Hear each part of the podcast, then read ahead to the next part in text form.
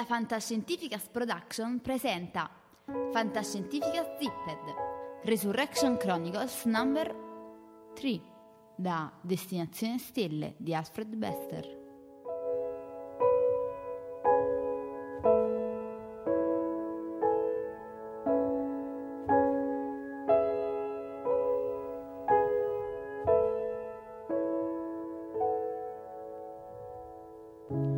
I suoi sensi si riordinarono nella sala stellare, avorio e oro, di Castello Prestein.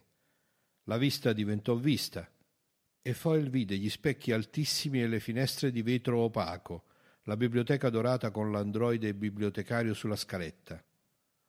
Il suono diventò suono, e Foyle udì l'androide segretario che batteva sul registratore manuale, davanti alla scrivania Luigi XV. Il gusto diventò gusto, mentre sorseggiava il cognac che il barista robot gli porgeva. Sapeva di essere in una situazione cruciale, di fronte alla situazione determinante della sua vita. Ignorò i suoi nemici ed esaminò il perpetuo sorriso radioso scolpito sulla faccia del robot barista, il classico sogghigno irlandese. Grazie, disse Foyle. È stato un piacere, signore, rispose il robot e attese che Foyle gli desse ancora uno spunto. Bella giornata, osservò Foyle. È sempre una bella giornata in qualche posto, signore, raggiò il robot. Una giornata orribile, disse Foyle. È sempre una bella giornata in qualche posto, signore, disse il robot.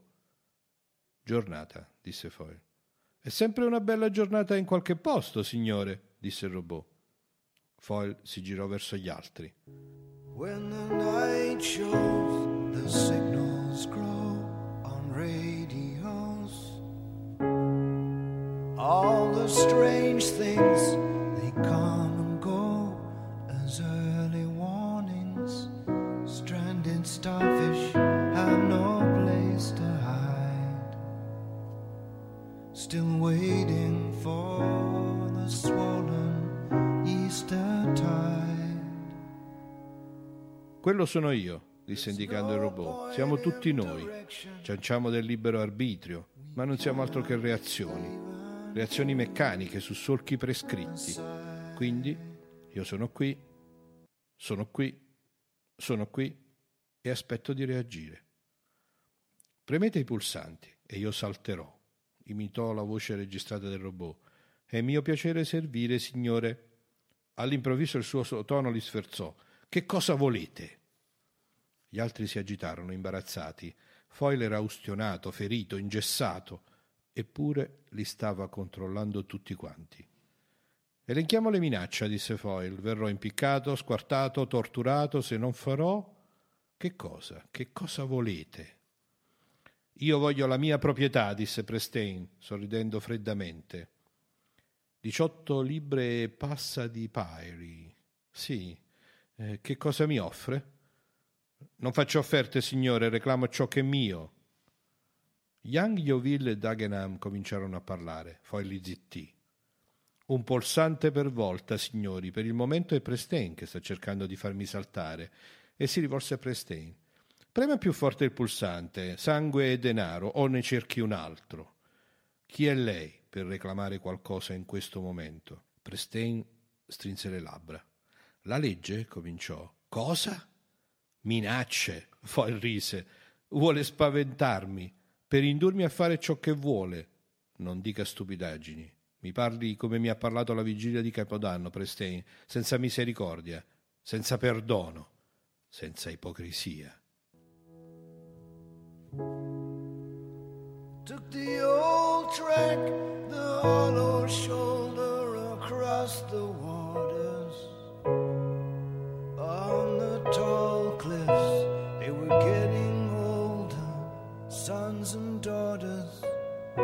Jaded underworld was riding high. Waves of steel hurled metal at the sky. Prestein si inchinò, trasse un respiro e smise di sorridere. Le offro la potenza, disse. Adozione come mio erede, con partecipazione in tutte le ditte Prestein, comando del clan e della setta, Insieme possiamo diventare padroni del mondo. Con il Pairi? Sì, la sua proposta è annotata e respinta. Mi offre sua figlia? Olivia! Prestain strinse i pugni semisoffocato. Sì, Olivia, dov'è? Pezzente, gridò Prestain, sudicio. È disposto a offrire sua figlia in cambio del Pairi? Sì. La risposta di Prestain fu appena percettibile. Foyle si rivolse a Dagenham. Ora prema il suo bottone, testa di morto, disse. Se la discussione deve essere condotta su questo piano, insorse Dagenham. Sì, senza misericordia, senza perdono, senza ipocrisia. Lei cosa offre? La gloria. Ah, noi non possiamo offrire denaro né potenza, possiamo offrire onori. Gallifoyle, l'uomo che salvò i pianeti interni dall'annientamento. Possiamo offrire la sicurezza. Cancelleremo i suoi precedenti criminali, le daremo un nome onorato, le assicureremo una nicchia nel Tempio della Fama. No, intervenne seccamente Gisbella McQueen. Non accettare. Se vuoi essere un salvatore, distruggi il segreto, non dare il Pairi a nessuno. Che cos'è il Pairi? Silenzio, scattò Dagenham. È un dispositivo termonucleare che viene fatto detonare soltanto per mezzo del pensiero, per psicocinesi, disse Gisbella. Quale pensiero? Il desiderio di farlo esplodere, diretto verso il Pairi. Questo lo porta alla massa critica se non è isolato dall'isotopo di piombo inerte. Ti avevo detto di tacere, ringhiò Dagenham. Se tutti noi dobbiamo avere la possibilità di tentarlo, anch'io voglio la mia parte. È una faccenda più importante dell'idealismo. Non c'è nulla di più importante dell'idealismo. Il vero segreto è foil, mormorò Young e Oville. So che adesso il Pairi è relativamente meno importante, sorrise Foyle. L'assistente di Sheffield ha ascoltato parte della vostra discussione nella cattedrale di St. Patrick. Sappiamo del giaunto nello spazio. Vi fu un improvviso silenzio. Il giaunto nello spazio, esclamò Dagenham. Impossibile, non può essere vero.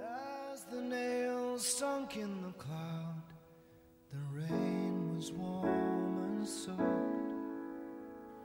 Dico sul serio, Foyle ha dimostrato che giauntare nello spazio non è impossibile. Ha giauntato per 600.000 miglia da un caccia dei satelliti esterni al relitto della Nomad.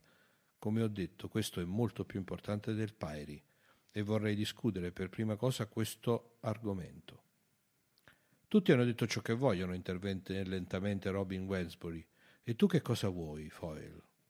Grazie, rispose Foyle. Io voglio essere punito. Cosa? Voglio espiare, disse lui con voce soffocata. Le stigme cominciarono a riapparire sul suo volto bendato. Voglio pagare per ciò che ho fatto e regolare il conto. Voglio liberarmi di questo orribile peso che porto, questo dolore che mi spezza la spina dorsale. Voglio tornare al goffre martel, voglio una lobotomia se la merito e so di meritarla. Voglio. Lei vuole fuggire, interruppe Dagenham, e non può fuggire. Io voglio la liberazione. È fuori questione, rispose Yang Yeovil. C'è un valore troppo grande nel suo cervello perché possa venire distrutto con la lobotomia. Abbiamo superato le concezioni puerili come il delitto e la punizione, aggiunse Dagenham. No, obiettò Robin. Deve esservi sempre peccato e perdono. Questo concetto non lo supereremo mai. Profitto e perdita, peccato e perdono, idealismo e realismo, sorrise Foyle. Siete tutti così sicuri, così semplici, così chiari. Io sono l'unico che dubita.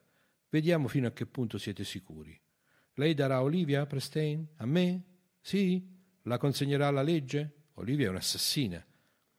Prestein cercò di alzarsi, poi ricadde sulla sedia. Deve esserci perdono, Robin. Perdonerai Olivia Prestein? È stata lei che ha assassinato tua madre e le tue sorelle.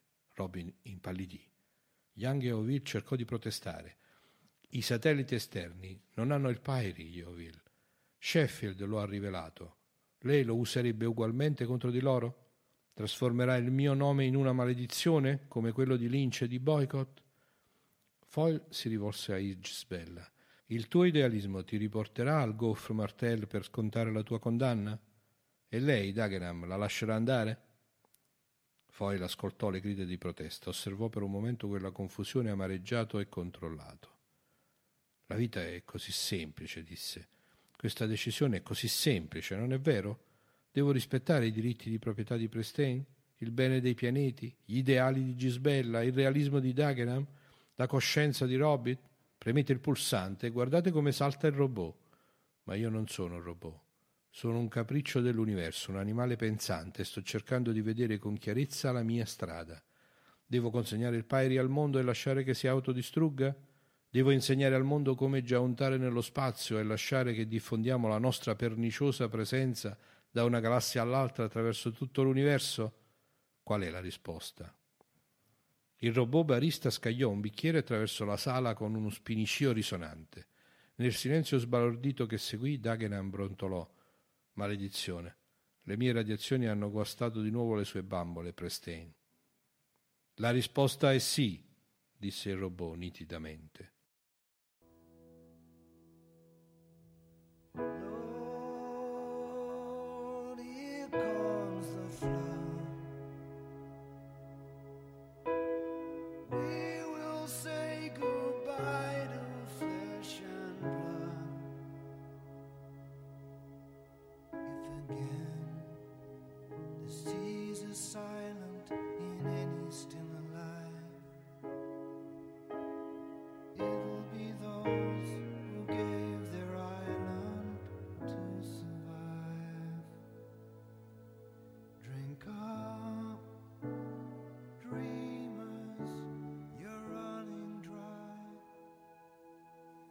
Cosa? domandò Foyle sconcertato.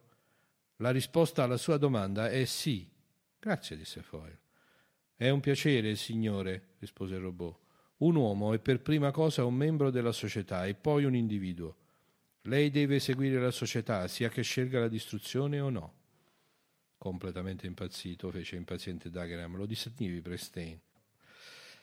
Aspetti, ordinò Foyle. Guardò il sogghigno raggiante impresso sulla faccia d'acciaio del robot. Ma la società può essere atrocemente stupida, confusa. Tu hai assistito a questa conferenza. Sì, signore, ma lei deve insegnare, non imporre dogmi. Lei deve insegnare alla società. È già unto nello spazio? Perché? Perché raggiungere le stelle e le galassie? Perché? Perché lei è vivo, signore. Tanto varrebbe che lei chiedesse perché esiste la vita. Non faccia domande la viva. Completamente impazzito, mormorò Dagenham. Ma affascinante, sussurrò Young Yeovil. Deve esserci qualcosa di più nella vita, qualcosa di più che vivere, disse Foyle al robot. E allora lo scopra da sé, signore, non chieda al mondo di fermarsi perché lei ha dei dubbi. Perché non possiamo procedere insieme? Perché siete tutti diversi, non siete dei lemming. Qualcuno deve assumersi una funzione di guida e sperare che gli altri lo seguano. E chi ha questa funzione di guida? Gli uomini che devono assumersela, uomini spinti, dominati da qualcosa di superiore, uomini anormali. Siete tutti anormali, Signore, ma lo siete sempre stati. La vita è un'anomalia. Questa è la sua speranza e la sua gloria.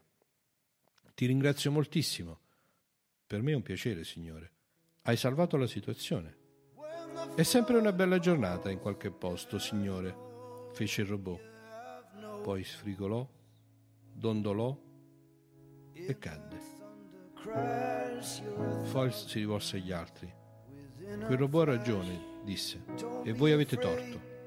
Chi siamo noi per prendere una decisione in nome del mondo? Lasciamo che sia il mondo a decidere.